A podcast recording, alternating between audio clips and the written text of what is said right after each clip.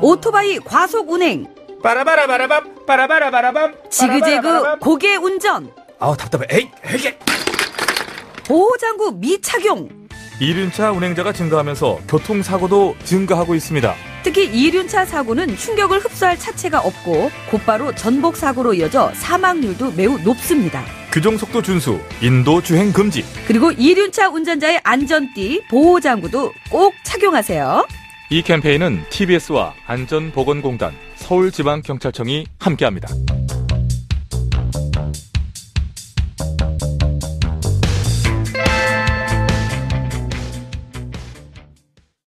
TBS TV 정봉주의 품격 시대. 귀로만 듣지 마시고 눈으로도 보세요. 시민의 방송 TBS TV는 IPTV, 케이블 TV를 통해서 시청할 수 있습니다. KT 올레 TV 214번, SK BTV 272번, LG U TV 176번을 통해 시청할 수 있고 케이블 TV의 채널은 TBS 홈페이지를 통해 확인할 수 있습니다. 구글 플레이 스토어, 앱 스토어에서 TBS 앱을 검색 다운로드 받으면 24시간 어디서나 TBS TV를 시청할 수 있고요. 유튜브, 네이버 TV, 다음 TV 팟을 통해서도 시청 가능합니다. 정봉주의 품격 시대. 이젠 눈으로도 보세요.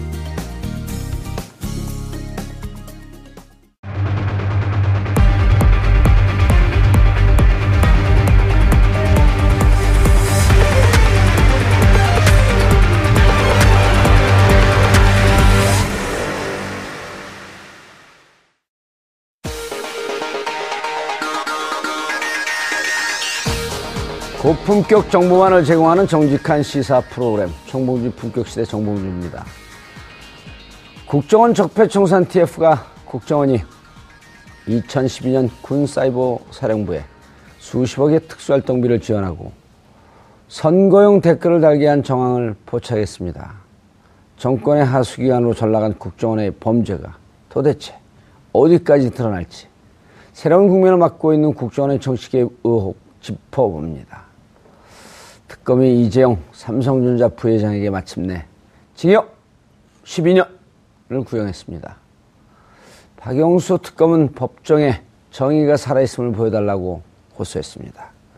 정의의 출발은 진실이겠죠.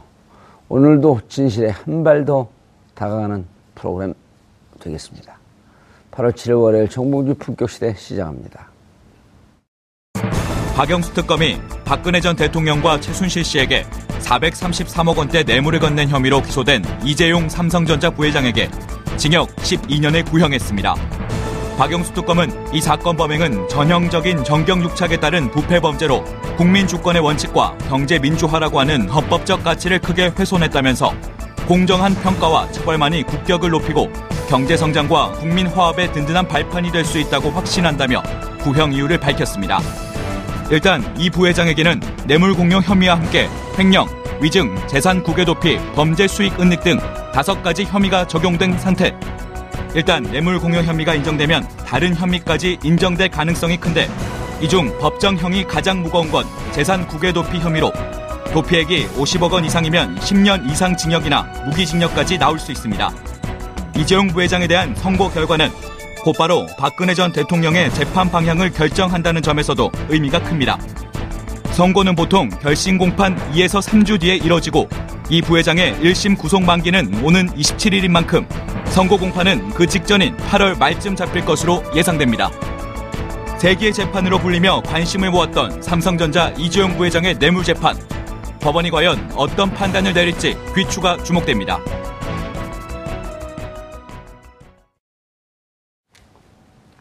(8월 7일) 금요일 정봉주 품격시대 첫 번째 이슈 들어가겠습니다.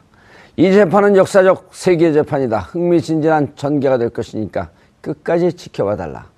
박영수 특검은 이재용 삼성전자 부회장 재판에 대해 이렇게 말했습니다.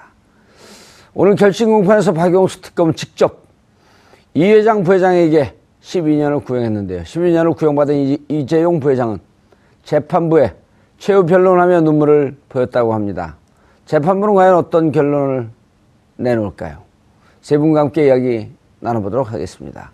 고재열 시사인 기자 자리하셨습니다. 네, 안녕하십니까. 예, 몇 년 구형 예상했어요? 저, 그때 저 는 12년이 딱 좋습니다. 12년 정도 생각하고 있었습니다. 생각 말고 밖으로 낸 거예요. 아, 이번에는 이렇게 밖으로 내놓지는 않았지만. 아, 그러셨군요. 저는 12년 구형할 거라고 어, 박영수 특검이 직접 구형할 거다 이렇게 생각했었어요. 네, 저랑 통하셨는데. 자, 손수호 변호사님 자리하셨습니다. 네, 안녕하세요. 예, 몇 년 예상했어요, 구형을? 저 사실 예상을 안 해봤습니다. 왜요? 글쎄요. 먹고 살고 싶지 않아요? 네? 아, 아니, 구형이 그렇게 큰 의미가 있다고는 생각하지 않아서요. 어, 나는 한 방송에서 15년이라 구체적으로 얘기했거든요. 아, 그렇습니까? 예. 음, 뭐, 왜 구형, 10년은 넘어갈 것이다. 구형을 12년 선고, 어, 했지만, 사실 그 구형에 구속받지는 않거든요. 음. 법원의 선고가. 뭐, 징역 15년형 선고할 수도 있습니다. 그렇죠, 그. 넘어갈 수도 있고. 네네. 자, 허성모 전 청와대 비서관 자리하셨습니다. 몇 년 예상하셨나요? 아니, 뭐, 최저가 10년이니까, 음. 뭐, 저건 중형이 나올 것이다. 그렇게만 생각했지. 어허. 뭐, 구체적으로 몇 년까지는 생각해보지 맞아요. 못했어요. 우리가 막 몇 년 몇년 얘기하면 남은 국정농단 때, 농단 사건 때문에 화는 나 있지만 그것도 한 개인의 그 인신을 구속하는 건데 그걸 갖고 너무 막 좋아하고 그런 것 같으면 그렇죠. 그런 면도 시청자분들한테 또 이 역풍이 있죠. 또 상당히 이 고도의 전문성을 요하는 뭐 형량에 대한 것은 그러니까 이 상식으로 판단하기 좀 어렵죠. 근데 전문, 건- 전문성이 있는 변호사님들은 좀 판단이 가능하시겠지만. 중요한 건 변호사들도 모른다는 사실. 자, 고재혁 기자님. 네. 죄목 뭐뭐였었죠? 네. 이제 웬만한 국민들 다 외우고 계실 것 같은데. 아, 못 외워요. 돌아가면 또 잊어먹어요. 네. 아, 뇌물공여, 그리고 특경법상 횡령, 예. 그리고 또 특경법상 재산국의 도피, 그리고 범죄 수익 운- 은닉 및 처벌법 위반, 아, 그리고 국회에서의 위증죄, 이렇게 다섯 가지가 있고, 아, 앞서 자료화면에서 나왔지만, 이 중에 이 위증을 제외하고는 뇌물 공여가 인정된다면 다른 어, 혐의들도 인정을 받을 가능성이 상당히 큽니다. 예. 근데 뇌물 공여는 공여자는 어 액수가 많더라도 5년 이하의 징역이잖아요. 네. 그리고 그럼 12년을 구형했다라고 하는 것은 뇌물 공여와 덧붙여서 어 다른 혐의까지 네. 예, 특경법상의 횡령, 재산 국외 도피 이 부분이 크죠. 그런 걸다 네. 덧붙였다는 건데 네. 어 손수 변호사님 네. 액수 예를 들고 횡령, 횡령 재산 국외 도피 이런 게 다 유죄라고 본다면 네. 실제로 액수가 워낙 그 막대하기 때문에 488억인가요? 네. 그렇죠. 국내에 있었던 건 그 빼놓고 213억이네 해외로 간 건. 네, 실제로 지급된 게. 예, 213억을 지급하기로 하고요. 여기 77억을 지급했으니까요. 네. 자, 그러면 액수가 너무 크잖아요. 네, 그렇죠.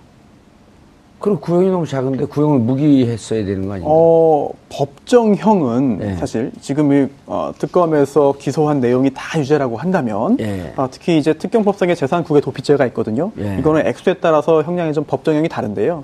아, 지금 이 상황이라고 한다면은 최대 무기징역까지도 가능은 합니다. 법정형상. 그렇죠. 그런데 아, 이제 법조문에 있는 그런 법정형과 어, 여러 가지 요소를 고려해서 그 선고 가능한 그런 그 범위는 또 다를 수 있습니다. 음. 그래서 아, 특검에서 여러 가지 요소를 잘 고려한 것으로 보이고요. 또 하나 오늘 이제 검사가 특검이 의견 진술을 합니다. 그런데 그 의견 진술을 나누면은요, 굳이 나눠보자면은 첫 번째가 아, 논고 가 있겠고요. 두 번째가 구형이 되겠죠. 그러면서 음, 이야기들을 쭉 밝혔습니다. 왜 이렇게 구형하는지. 그 중에서 박영수 특검이 직접 이런 말을 했습니다. 아, 피고인들의 범행 중에서 특히나 재산국외 도피죄의 법정형이 징역 10년 이상이다라는 점. 그리고 또 아, 피고인들이 이재용 부회장을 포함한 피고인들이 범행을 끝까지 부인하고 있다. 그리고 또 그룹 총수인 이재용 피고인을 위해서 조직적으로 허위 진술을 하고 있다라고 주장하면서 법정형보다 낮은 구형을 할 사정을 찾기 어렵다고 했습니다. 아, 그러면서 징역 12년형을 아, 지- 징역 12년을 구형했는데요. 어, 구형을 통해서 특검이 어떻게 이 사안을 바라보고 있는지를 어, 가늠해 볼 수 있겠죠. 그리고 또 만약에 유죄 판결이 선고된다 하더라도 검사가 특검이 구형한 것보다 현저하게 낮은 형이 선고되면은 특검이 아마 항소를 할 수도 있습니다. 그런데 정작 중요한 것은 사실 구형보다는 앞으로 있을 그 선고 공판에서 선고기일에 과연 어- 유죄 판결이 선고될 것인지부터 굉장히 좀 아, 관심 있게 봐야 되는 상황이기 때문에 뭐 징역 12년 구형했다라고 해서 어, 징역 이제 사는구나 유죄구나 라고 단정해서 하기는 아직은 좀더 이른 것 같아요. 특검의 논조를 보면 이 특검이 분노하고 있다라고 하는 것을 알 수 있고 국민의 감정 지점과 아, 일정이 좀 연결되어 있음을 볼 수 있는데요. 네, 그렇습니다. 어, 피의자가 범죄 혐의를 다 부인하고 있다. 네, 그렇죠. 피의자들이 조직적으로 거짓말하고 있다. 네, 그렇습니다. 어, 여섯 개 항목에 걸쳐가지고 조목조목 그 음. 밝히고 있는데요. 그 중에 하나가 이런 것도 있습니다. 객관적인 증거에 반해서 피고인들이 주장을 이어나가고 있다. 그리고 또 여러 차례 피고인들의 주장이 번복되기도 하였다. 아하. 또한 수사와 재판의 진행 단계에 따라서 여러 차례 변경되었다. 예. 이런 걸 볼 때 허위 주장이라고 볼 수밖에 없다라고 하고 있고요. 예. 그리고 또 객관적인 물증에 반하는 진술을 하고 있기 때문에 이런 것들은 믿을 수 없다라고 하면서 어, 굉장히 비난을 하고 있습니다. 예. 그리고 또 하나 지난번 블랙리스트 사건 때도 판결문에 언급이 되었습니다만 이번에도 역시 특검이 이런 주장을 하고 있습니다. 헌법적 가치가 크게 훼손되었다라는 아하. 점 이렇게 하고 있고요. 그리고 또 하나 어, 2008년에 에버랜드 사건 판결이 있었습니다. 2008년도 에버랜드요. 네, 삼성 에버랜드. 예. 그때 삼성이 이렇게 대국민 사과했는데요. 국가기관에서 여러 차례 허위 진술을 한 점에 대해 매우 부끄럽고 죄송스럽게 생각한다. 예. 라고 사과했다는 점을 이번에도 인용을 했습니다. 예. 그러면서 최근에 국정원 주도 댓글 사건의 구체적인 자료가 공개된 것처럼 훗날 이 사건에 대해서도 머지않아 객관적인 자료들이 더 드러날 가능성이 있다라는 언급까지 덧붙였거든요. 음. 어, 특검에서 굉장히 강하게 오늘 이야기를 했습니다. 예. 그 2008년도 에버랜드 사건이라고 하는 것이 95년서부터 시작된, 시작된 이재용한테 어, 재산 승계, 네. 상속, 네. 불법 상속. 큰 틀에서는 이번 사건과 맥이 다 있는 다 거죠. 있죠. 예, 다 있습니다. 그러면 그 십, 십수년 동안 사실은 어, 종국적으로 한 1조가 넘는 돈이 가면서 세금 낸 건 26억. 26억인가요? 아유 얄미워. 네, 편법으로 경영권을 승계하고 예. 재산을 아, 넘겨받으면서 어떻게 하면 법을 좀 잘 활용해서 예. 이용해서 어, 재산적인 손실을 최소화할 것이냐 이거를 노력해가지고 결국 성공시킨 거죠. 그러니까요. 1조, 1조 정도, 1조만 봐도 증여나 상속하게 되면 근 4천억? 한 40%쯤 되는 거 아니에요? 증여 상속세는? 네. 야, 그걸 26억으로 입을 막았다는 거 아니에요? 그리고 결국 그게 유죄가 됐고, 그럼 국- 대국민 사과했고, 이게 다 연, 연결이 된 거거든요? 그렇죠. 그때 완성, 완성되지 않은 후계 승계 과정을 이번에 완성하는 과정. 그렇습니다. 음. 결국은 이제 그 승계 과정에 내야 될 뭐 정예세라든지 상속세라든지 이런 것들이 있는데 증여세. 예, 이런 부분들을 정확하게 하지 않고 어떻게 이제 우리 현행법의 그런 부족한 부분들을 잘 피해서 편법으로 이렇게 하려 하는 그런 방법을 찾다 보니까 그 편법을 넘어서 이제 탈법과 불법을 동시에 그렇죠. 진행하게 되는 거죠. 예. 그러다 보니까 이제 이게 엄청난 대가를 치불하게 되는 거죠. 예. 그래서 이번에 뭐 오뚜기 사건도 있었지만은 예, 오뚜기는 사건이 아니죠. 그쪽은 이제 뭐 상속세를 제대로 내서 칭찬을 받는데 음. 이제 삼성이 지금까지 보내주, 보여줬던 이런 이제 편법을 활용한 어떤 정여, 정여나 이런 것들이 음. 결국은 대한민국의 다른 기업들에게도 예. 모델이 돼서 똑같은 어떤 불법 편법들을 동원하게 만드는 사례를 보여주는 게 예. 돼서 우리나라 전체의 기업 문화를 아주 나쁘게 끌고 가는 음. 그런 예들이 되는 게 더 안 좋은 거 아닌가 저는 그렇게 봅니다. 이게 이제 자본주의가 발달된 미국이나 유럽 같은 경우에는 반자본주의적 법률하고 이런 경우는 아주 엄청난 어마- 중형에 그렇죠. 취하고 예. 처하고 실질적으로는 이런 범죄를 저지른 그 자들은 자국에 입국, 입국조차 못하게 하거든요. 왜 반자본주의적 법이라고 하는 것은 결국 그 자본주의에 살고 있는 국민들 무차별 다수가 다 피해자가 된다는 거 아니에요? 그렇습니다.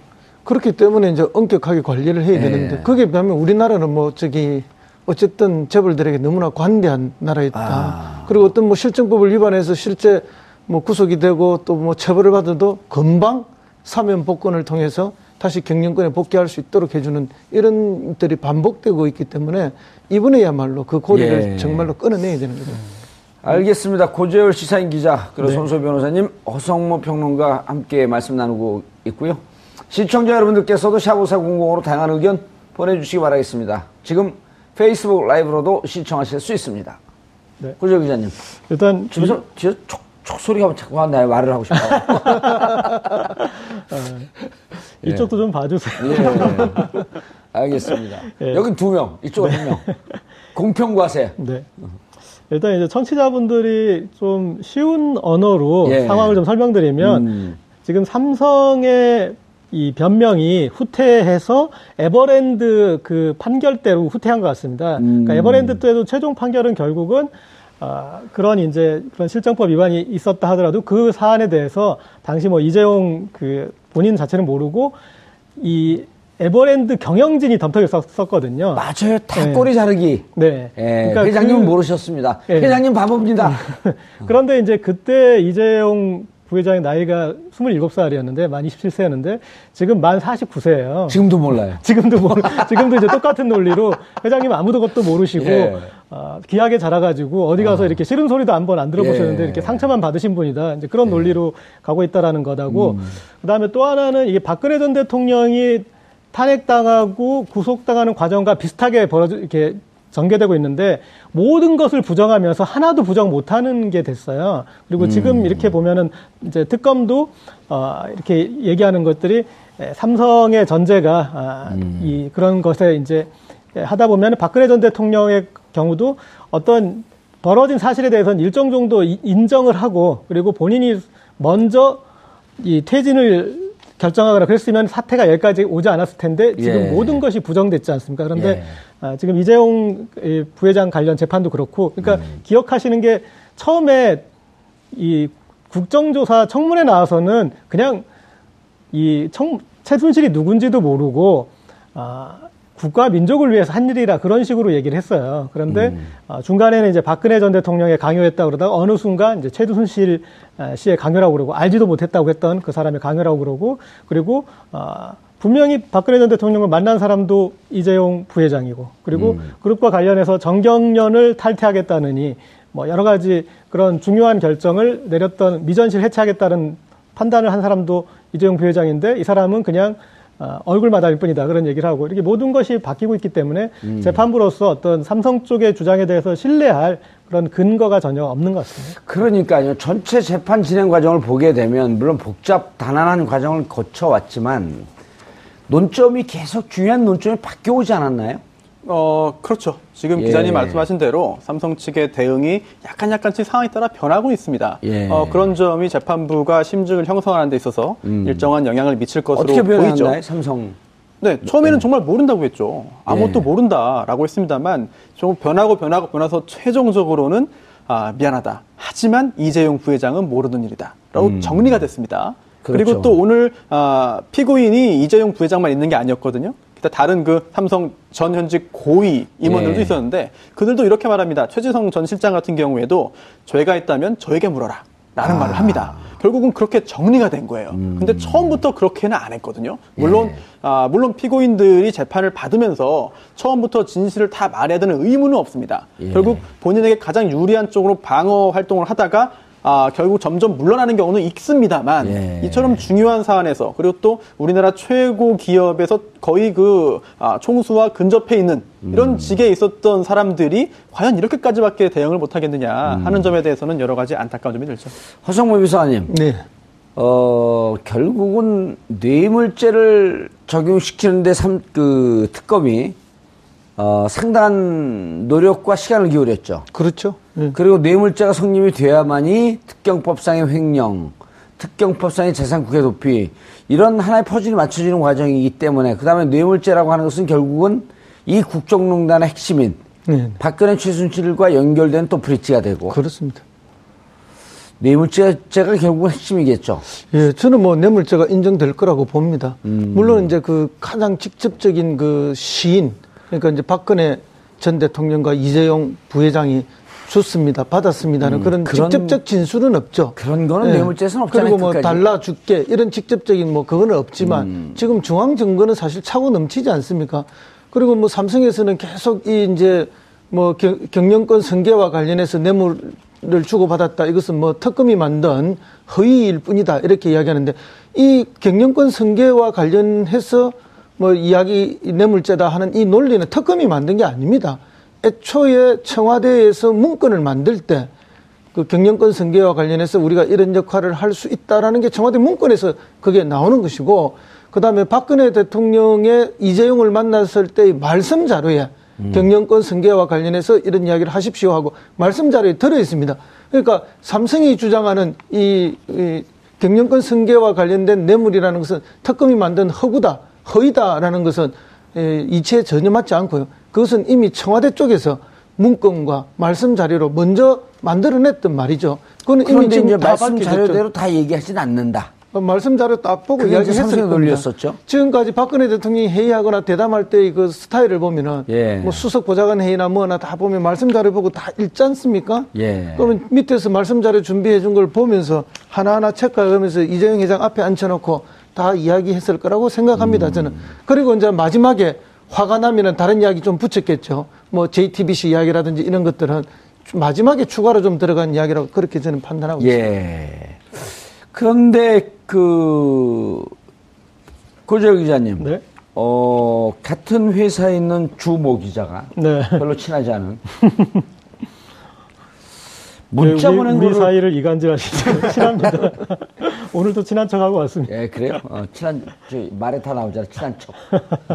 자 문자 온 거 누구 어떻게 봐요? 그러니까 말씀 자료대로 다 얘기하진 않는다. 네. 그런데 박근혜 전 대통령과 이재용 회장이 만나기 전에 청와대에서 문자가 가요. 네. 그 지금 오늘 이제 독대 관련해서 실제로 이마저마한 것을 얘기할 거다.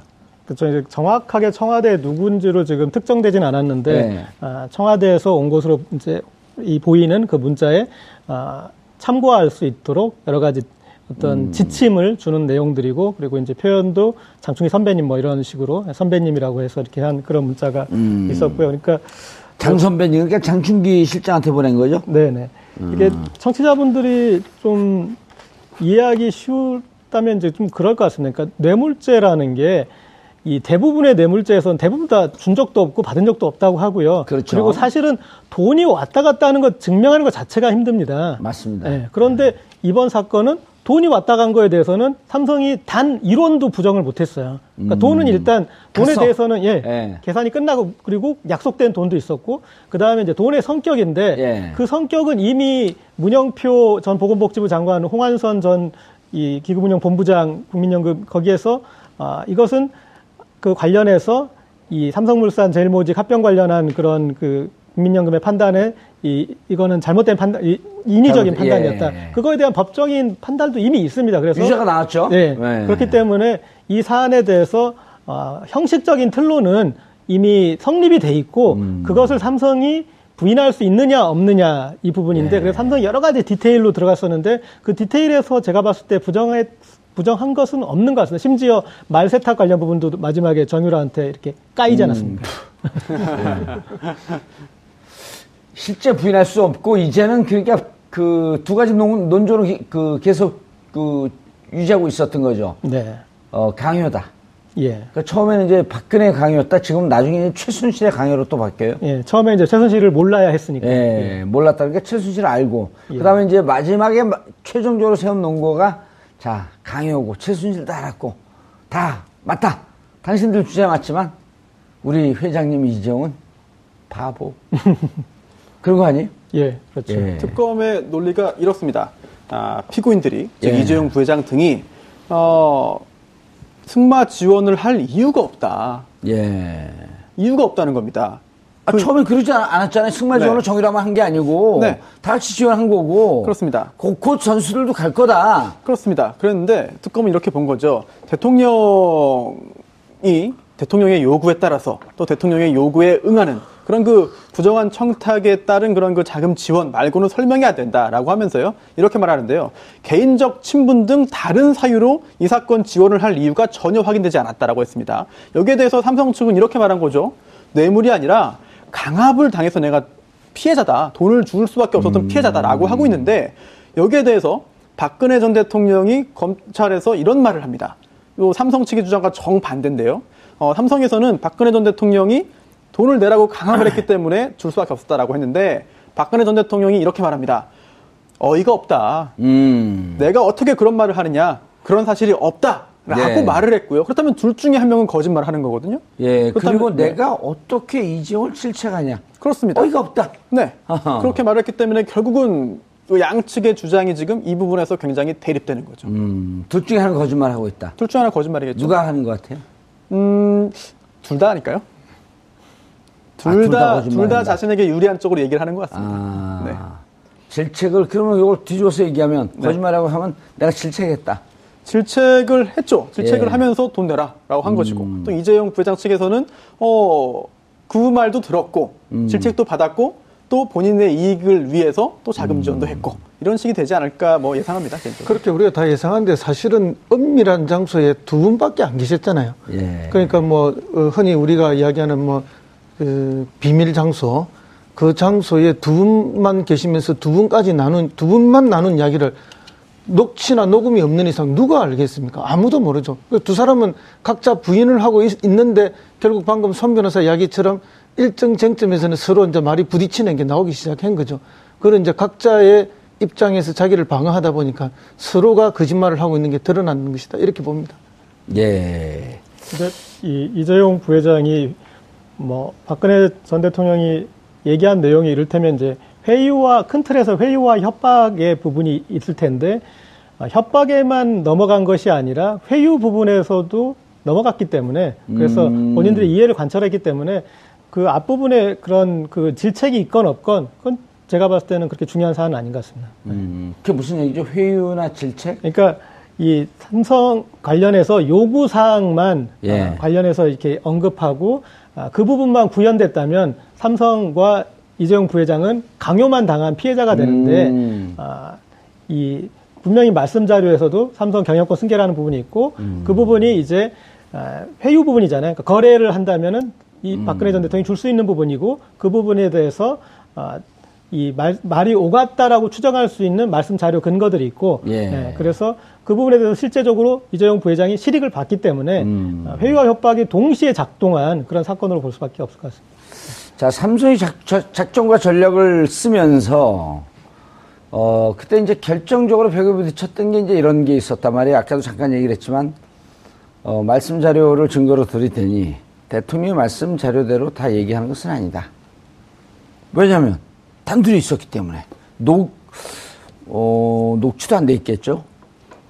녹취가 있었다고 한다면 훨씬 더 혐의 입증이 수월하죠. 근데 대통령이 박근혜 대통령 들어서서 그때 2013년에 어, 부품 구입비를 받더니 대구에서 생산되는 몰카 안경을 몇 대 구입했단 말이에요. 시계도 구입했죠. 시계도 구입했고 몰카 박근혜 시계. 대통령이 그거를 차고 들어가지는 않았을까요? 증거를 남기기 위해서 나중에 오래 가려면 걸 대비해서 손수 변호사가 아주 고통스러운 웃음을 짓고 네? 있네요. 아니 뭐 그 부분은 상상하기 예. 뭐좀 어려운 측면이 있어 보이고요. 그리고 이제 그러고 또 그 하나 그때 고- 이제 특검이 벽에 부딪 네. 곤혹스러웠던 건 행정관이 말씀 자료 어떻게 만들었냐 그랬더니 네.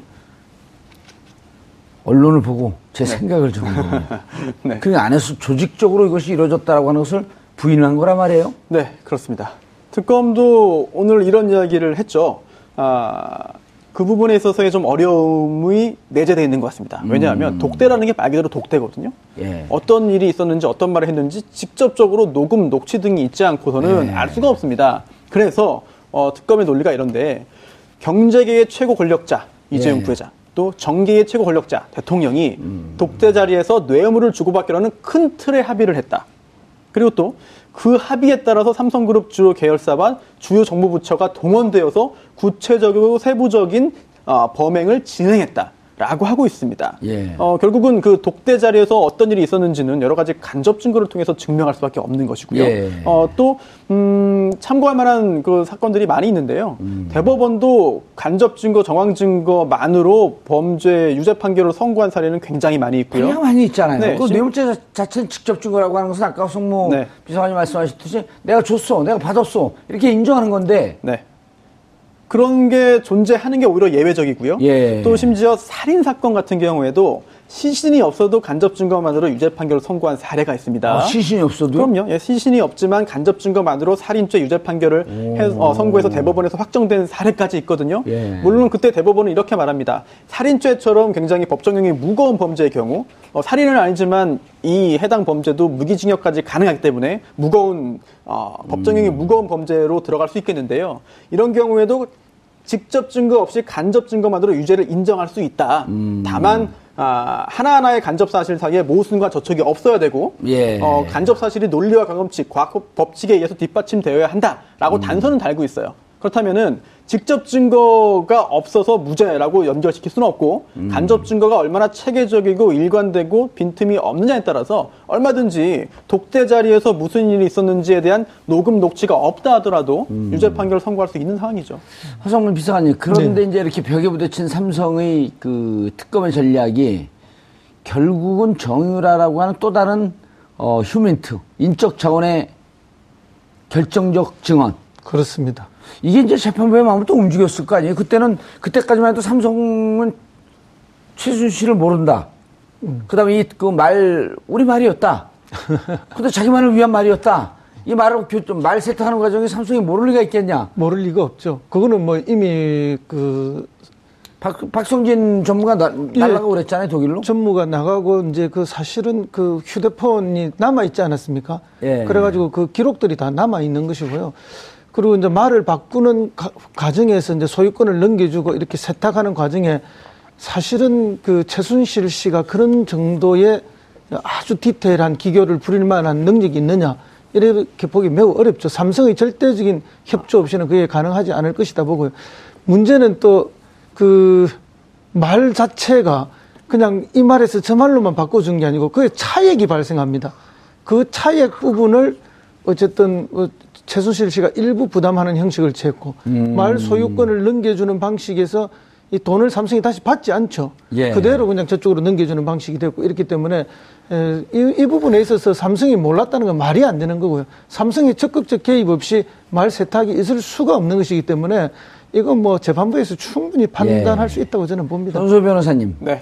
저희가 수차례 이 자리에서도 얘기를 했지만은, 어, 그런데 게다가 마지막 지점에 가서 캐비넷에서 결정적인 또 smoking gun, 결정적 자료가 나왔는데, 네. 그때 이제 김영한 수석 때부터 2014년 6월, 즉, 이건희 전 회장이, 이건희 현 회장이죠. 아, 근데 이번에 재밌는 증언들이에요. 그 장충기 이런 분들이 이건희 회장이 살아계셨더라면, 네. 어, 그 말은 참 중요한 말인데요. 어. 시중에 떠도는 농담이 하나 있습니다. 예. 이 지금 농담 중에 하나가 뭐가 있는 거면은 이 돌아가셨는데 어, 살아 계신데 돌아간 것처럼 하는 분이 계시다. 이제 그분은 어, 세월호 사건 때 그 그 무슨죠? 그, 유병환. 예, 그 유병은 씨, 유병은 그 씨. 선박회사 어, 주인이죠. 예. 예, 유병은 씨고 뭐 살아있는데 돌아가신 것처럼 하고 있다. 예, 살아있는데 돌아가신 것처럼 하고 있다. 그런 이야기고, 돌아가신 것 같은데 아주 건강하게 살아있는 것처럼 하는 분이 한 분 계신데, 그것이 이건희 회장이다. 아. 돌아가실래야 돌아가실 수가 없다. 왜? 경영권 승계가 마무리가 안 됐기 때문에. 예. 이런 게 시중에서 떠도는 그냥 이야기거리예요. 그, 그건 뭔가 하면은 삼성의 승계 구도가 그만큼 절박하다는 것을 보여주는 이야기거든요. 그러니까 이제 지금 방금 그런 이건희 해, 아, 저기 이재용 부회장의 입에서도 나오고 그 삼성의 주요 임원들의 입에서도 뭐 살아 계셨을 때 이런 실수가 나오는 것은 그만큼 이미 뭐 예, 돌아가신 거나 마찬가지로 생각하고 있다는 거죠. 물론 급하게 이제 건재하실 때로 바꿨지만 음. 특히나 그 캐비넷 문건 중에 저는 아, 이 부분은 굉장히 중요한 부분이라고 생각되는데요. 삼성 경영권 승계 국면을 활용 이런 게 나왔습니다. 그게 아, 물론 누가 어떻게 활용한다는 건지는 정확하게 나오지 않았습니다만 짐작은 가능하겠죠. 삼성의 경영권 승계 국면이기 때문에 정부에서 어, 과거 정권에서 그 국면에서 뭔가 이익을 주면서 경영권이 제대로 승계될 수 있게 이익을 주면서 그로 인해서 뭔가 이득을 자신들이 얻자 그렇게 해석이 되지 않습니까? 예. 그거 말고 다른 독해가 가능한지 잘 모르겠거든요. 그렇다고 한다면 지난번에 발견된 그 캐비넷 문건 중에도 이번 사건에 있어서 유죄 판결의 증거로 활용할 만한 것들이 없지 않을 것 같습니다. 예. 그리고, 어, 뭐, 그 말씀, 그 말씀은 좀 이따 하고. 김종 전 문체부 차관이, 차관은 박상진 전 사장으로부터 박 전 대통령이 이재용 부회장에게 정유라가 올림픽에 나갈 수 있도록 지원해달라고 요청했다고 해서 깜짝 놀랐다. 네. 이런 진술을 했어요? 김종 전 차관이 거짓 진술을 할 지금 상황이 아니죠. 이미 유죄 받았잖아요? 네. 예. 특별히 거짓 증언을 할 상황이 아닌데 그러다 보니까 좀 더 신뢰할 수 있지 않겠느냐 생각됩니다. 특히나 아, 내용 자체가 박근혜 전 대통령이 이재용 부회장에게 정유라 올림픽 출전 지원 요청을 했다는 얘기인데요. 그걸 전에 전에 전에 들었다는 거잖아요. 물론 전에 전에 들은 것이기 때문에 과연 어디까지 증거 능력이 인정될지는 제- 구체적인 그 재판 진행 사항을 봐야 되겠습니다만 어찌되었든 김종 전 차관이 이런 증언을 했다는 것 자체만 해도 박근혜 전 대통령이 삼성에게 뭔가 정유라 관련된 언급을 했다는 증거로 쓰일 수가 있어요. 반면 어, 삼성 측에서는 정유라 관련된 이야기는 전혀 오간 바가 없다라고 예. 하고 있거든요. 누구 말이 더 맞, 맞을지, 누구 말이 더 신빙성이 높은지는 재판부가 판단을 할 일이겠죠. 허성문 비서관님. 네. 그리고 그 캐비넷 문건에서 어, 우병우 비서관이 지시했다라고 하는 네. 어, 이 영상 당시 파견 행정관이죠. 그렇죠. 선임 행정관 지금 부장 그 대검 부장검사로 가 현직 있고 검사고. 어, 지시로 자기가 자료를 모아서 쓴 것입니다. 정책에 반영됐을 것, 것으로 알고 있습니다. 그렇죠. 이렇게 증언했단 말이에요. 그 그렇습니다. 우병우.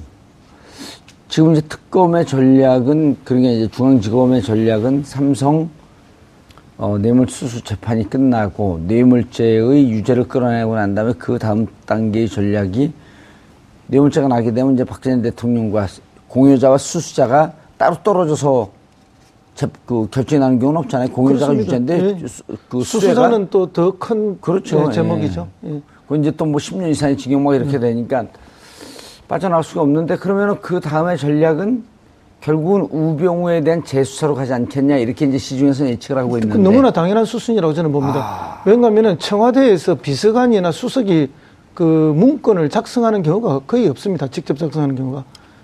수석이나 비서관들의 지시에 의해서 행정관이 다 문건 작성을 합니다.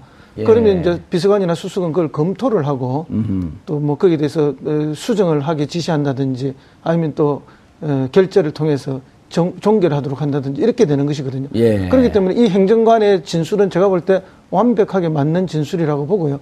그러면 이제 이 에, 지금 국정농단 예. 관련해서 기획자가 우병우 수석일 가능성이 매우 높다는 거죠. 청와대 민정수석실이 기획자일 가능성이 매우 높다는 거예요. 그렇죠. 삼성 승계 과정에 네. 정부가 직접적으로 관여하고 그렇죠. 뭐 음. 이것뿐만 아니라 뭐 어쨌든 그 재단을 만들고 돈을 모으고 모든 걸 하는 이 과정 전체가 예. 막 그러하다고 봅니다.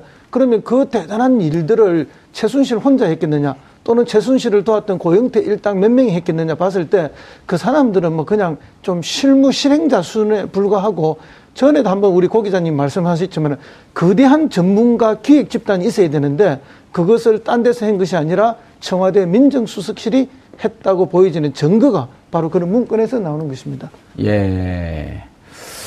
그렇다고 한다면 이제는 그 다음 카드는 다음 칼날은 그런데 이제 이게 저는 최근에 예. 가장 이 삼성의 대응 논리 중에 재밌는 부분이 그러니까 최지성 어, 부회장이 전 부회장이 모든 게 자기가 결정했고 자기가 아, 했고 이재용 부회장은 이제 얼굴 마담에 불과하다라는 그런 논리 구조지 않습니까? 그리고 그것을 뒷받침하는 게 아, 그룹 차원의 판단은 미래전략실에서 하는데 예. 이재용 부회장은 미래전략실에서의 직책이 없다. 그래서 음. 본인이 거의 실장이고 이제 최종 결정권자다 이런 논리 구조로 해서 아, 이 지금 아, 관련해서 아, 마지막 기대는 논리가 그거지 않습니까? 그런데 여기에 재밌는 게 그런데 이재용 부회장이 미래전략실 해체를 발표했어요.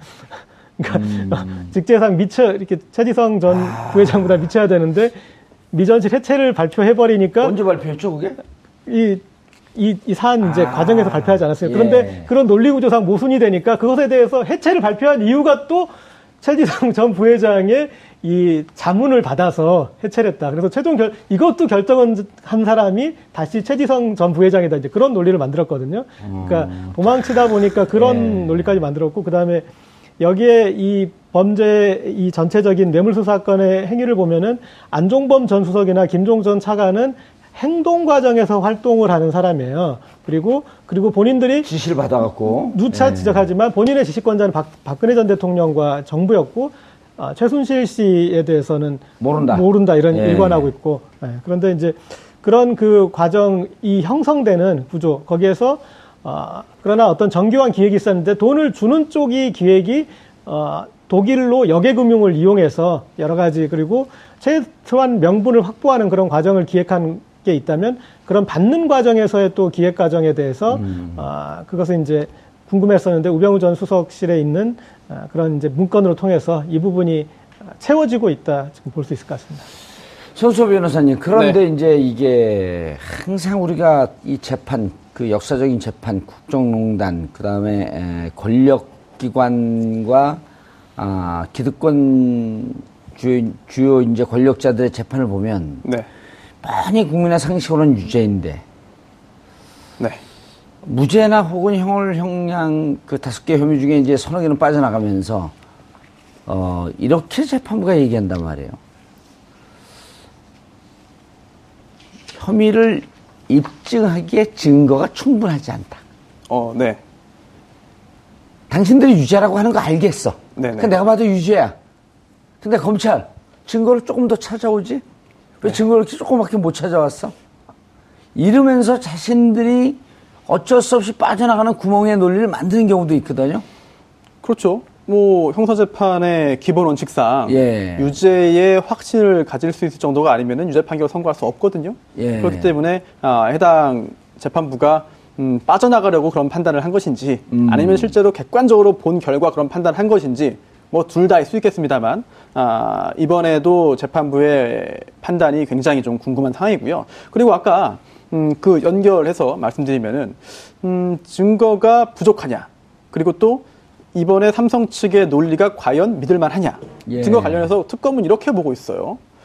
어, 총수의 전위 조직인 미래전략실 실장이 총수의 승인 없이 독단적으로 자금 지원했다는 것은 경험치에도 반하고 상식에도 반하는 궁색한 변명이다라고 하고 있고요. 여기에 더해서 그동안 다른 기업도 과거의 그 기업 범죄에서 총수를 살리기 위해 전문 경영인이 허위 자백한 경우가 많이 있다. 음. 이번도 그렇게 지금 보고 있습니다. 그러면서 피고인 이재용을 살리기 위한 차원에서의 허위 주장에 불과하다라고 하고 있고요. 예. 게다가 이러한 상황으로 지금 특검을 보고 있기 때문에 어, 피고인 다섯 명에게 구형을 하면서도 이런 표현도 썼습니다. 이거 굉장히 중요한데 참작할 만한 정상이 전혀 없다.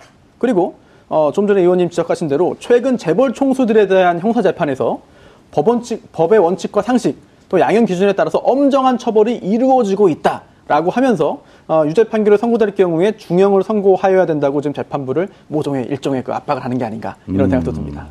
지난번에 조윤선 블랙리스트 판단할 때 허성무 비서관님 네네. 어 일곱 명 중이죠. 일곱 명이었나 여섯 명이었나요? 다 뭐 유죄 판결이 나왔죠. 예, 근데 저희- 다 유죄가 나왔고 조윤선만, 딱 조윤선만? 빼갖고 네, 네. 그때도 이거 있었잖아요. 증거가 증거가 부족하다. 그렇죠. 직접 지시하고 관여했다는 예. 증거가 부족하다 이렇게 나오는데 지금 이제 그런 했다고 볼 증거가 부족하다. 네, 그대로 여기도 지금 이제 에, 삼성 대리인들이 뭐 그렇게 만들어가는 게 아닌가 이렇게 싶은데요. 다만 여기서 제가 하나만 붙이고 싶은 건 뭔가 하면은 그러면 애초에 이런 논리로 가려고 했으면은 구속되기 전에 최지성이 뒤집어 써야 되는 거 아닙니까? 근데 지금 몇 달이 지나서 지금에 와서 뒤집어 쓰겠다고 지금 나선 거거든요. 뒤집었어요. 뭐 그러니까 결국은 이제 국민들은 이 거대한 연극이 진행되고 있고 뭐 이렇게 대사에 따라서 각자 연기를 잘 하고 있다 이렇게 판단을 하는데 사실은 이제 시중에 나오는 이야기들은 그때 그런 태도를 취하지 않은 최시정 부회장에 대해서 뭐 삼성 선후배들 임원 선후배들의 뭐 질타들이 많았다 이런 이야기가 있습니다. 그러니까 지금 몇 달 사이에 최시정 씨의 입장이 바뀐 게 아니냐 그런 분위기 속에서 막 그런 것들이 지금 음, 이제 시중에 많이 유통되고 있는 이야기라는 걸 좀 전해드립니다. 예. 그 삼성 이제 전직 임원들이 그런 생각을 했던 거는 저런 까닭인 것 같습니다. 미래전략실의 전신이 구조본이고 또 구조본의 전신이 삼성 비서실이지 않습니까? 아, 그런데 이 이름을 계속 바꿔왔지만 아, 구조본일 때나 비서실일 때나 지금 또 미래 전략실일 때나 똑같은 것은 삼성의 미래 전략을 고민하고 그룹에 나아갈 바나 그런 걸 고민하는 역할보다 가장 중요한 것은 총수 일가의 이익을 대변하는 곳이었습니다. 그리고 뭐 경영 승계나 이 그런 부분들을 관여했던 것이고 구조본이 언제 깨졌냐? 삼성 비자금 사건 때 깨지지 않았습니까? 그리고 또 비서실이 언제 깨졌냐? 아, 이 이재용 상속 관련 부분에서 문제가 됐을 때 그것을 깨고 구조본이 됐다가 음. 비자금 문제가 돼서 깨고 그랬는데 아, 이런 그룹의 컨트롤 타워를 둔 이유가 그룹의 아, 총수 일가의 이해를 대변하기 위해서 만들어졌기 때문에 아, 거기에서 최지성 전 부회장이 본인 스스로 그룹을 위해서 결정했다라고 하는 것들은 뭐 어떤 성립하기가 힘든 것 같습니다. 그 법, 아까 특검이 말한 경험칙이란 것은 삼성 안에서도 그동안의 그런 역사를 통해서 증명된다고 볼 수 있을 것 같습니다. 예, 손소 변호사님. 네. 재판부가 그 어떤 판단을 할까요? 이게 이제 어 삼성 입장이 왔다 갔다 하는 걸 재판부가 다 할까요? 당연히 알고 있겠죠.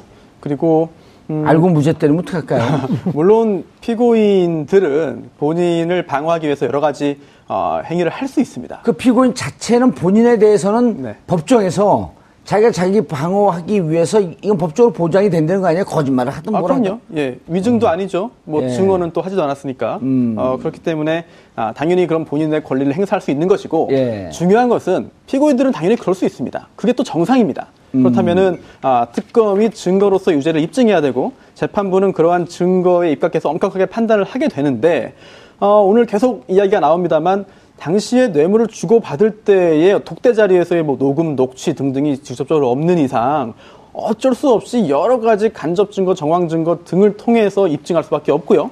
또한 그러한 증거들이 어, 잘 서로 어, 어우러져서 충분히 유죄 판결을 하기에 충분한 심증 형성이 가능하다라고 한다면 얼마든지 유죄 판결을 선고할 수는 있습니다.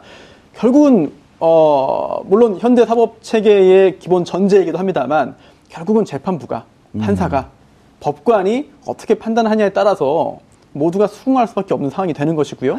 그리고 또 아, 1심 이제 1심 판결 선고가 되는 거 아니겠습니까? 예. 결과가 어떻게 나오든지 간에 결국은 양측 다 아마 항소를 할 뭐 어느 쪽이든 항소를 할 겁니다. 적어도 한쪽은. 그렇다면 이 재판은 다시 항소심도 올라가고 또 상고심도 올라가고 그렇게 한참 또 더 진행이 되어야 결과가 나오겠죠. 최종적으로. 허성모 비서관님. 네. 처음에 이제 이게 1차 영장이 기각됐을 때, 아, 그리고 2차 영장이 그 발부됐을 때, 1차 때는 없었던 재산 국외 도피가 있었단 말이에요. 네, 네. 그걸 보고 삼성, 어, 변호인 쪽에서 아차 하는 생각을 했다는 얘기도 이제 나중에 나온 거 그렇죠. 아니에요? 예. 야, 이거 그냥 뇌물 공유는 싸기 때문에 뇌물 공유로 갔어야 되는 거 아니냐. 재산 국외 도피까지 이게 몽창 하나, 이- 이미 77하고 나간, 거, 나간 거니까. 그럼 그 77하고 도대체 어디서 나갔지? 정상적인 돈이 나간 거야? 아니, 아니죠. 그러다 보니까 회사 돈 냈어. 어, 그럼 횡령? 다 줄줄이 걸렸, 걸렸기 독일로 때문에. 독일로 보냈으니 또 국외 도피가 되고. 예, 국외 도피가 됐고, 그 다음에 두 번째. 비서진들이나 회사의 핵심 측근들이 독박을 쓰면서 회장님은 몰랐다. 라는 논리로 갈 거라고 예상을 했는데 재판 대응은 또 그러지 않았었단 말이에요.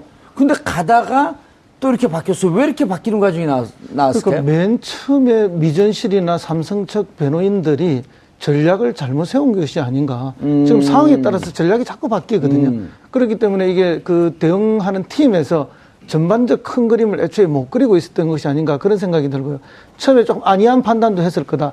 만약에 이게 이렇게 구속으로 가고 그다음에 뇌물죄뿐만 아니라 다른 죄로 엄하게 처벌받을 가능성이 높다라고 판단했으면 애초에 최지성 부지, 어, 그 부, 부회장이 이 모든 걸 내가 책임지고 했다라는 방식으로 해서 정리를 했을 가능성이 높은데 예. 아 그렇게 안 해도 우리가 충분히 빠져나갈 수 있다라는 판단 때문에 판단의 그런 오류 때문에 여기까지 대응이 잘못되고 끊임없이 전략이 수정되는 오는 과정이 아닌가. 그러면서 자기 논리에 자기가 스스로 빠져버린 이런 식의 삼성의 대처가 굉장히 좀 생각보다 어, 좀 부족한 그런 것들이 나타났다.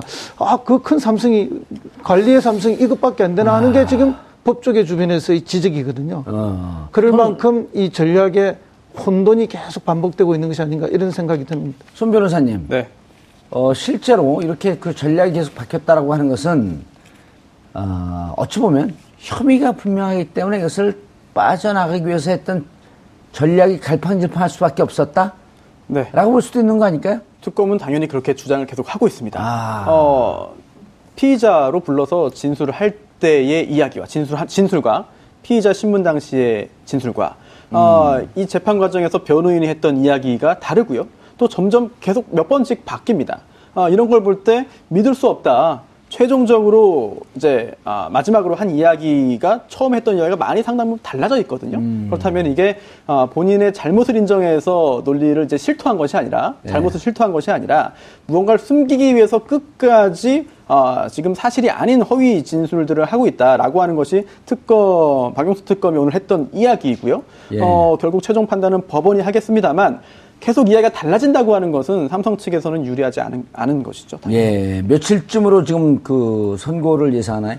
20, 27일이 구속 기간 어, 이제 만료인데요. 예. 그렇기 때문에 그 전에 선고기일이 지정될 것으로 보이고 또 뭐 형사소송법에 보면은 어, 2주 내에 예. 2주 내에 선고하도록 되어 있습니다. 그- 그럼 오늘 그 지금 종결 하면서 네. 선고 기를 언제로 잡진 않았나요? 어 잡았을 건데요.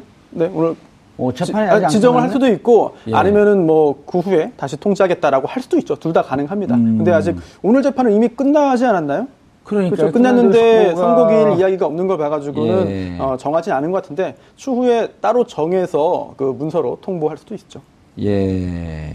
하지만 구속 기간이 27일이기 때문에 그 전에는 선고기일이 지정될 것으로 보입니다. 그러니까 아직까지 속보가 안 들어오는 거 보니까 그 지정이 되지 않았는데 알겠습니다.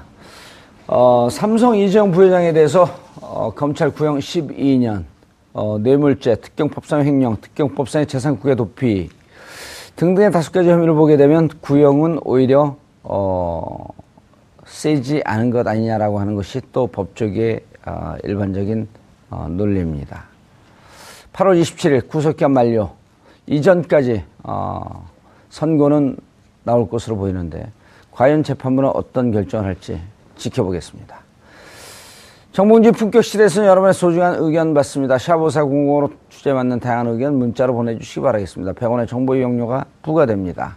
한 발 더 깊이 들어가는 시사 분석 여러분 지금 생방송으로 진행하는 정봉지 품격시대와 함께하고 계십니다. 오늘 방송 좋았나요? 방송에 대한 응원 이렇게 표현해주세요. 다운로드하기, 댓글 달기, 구독하기, 하트 주기. 더 좋은 방송을 위해 응원해주세요. 그리고 2부도 함께 해주세요.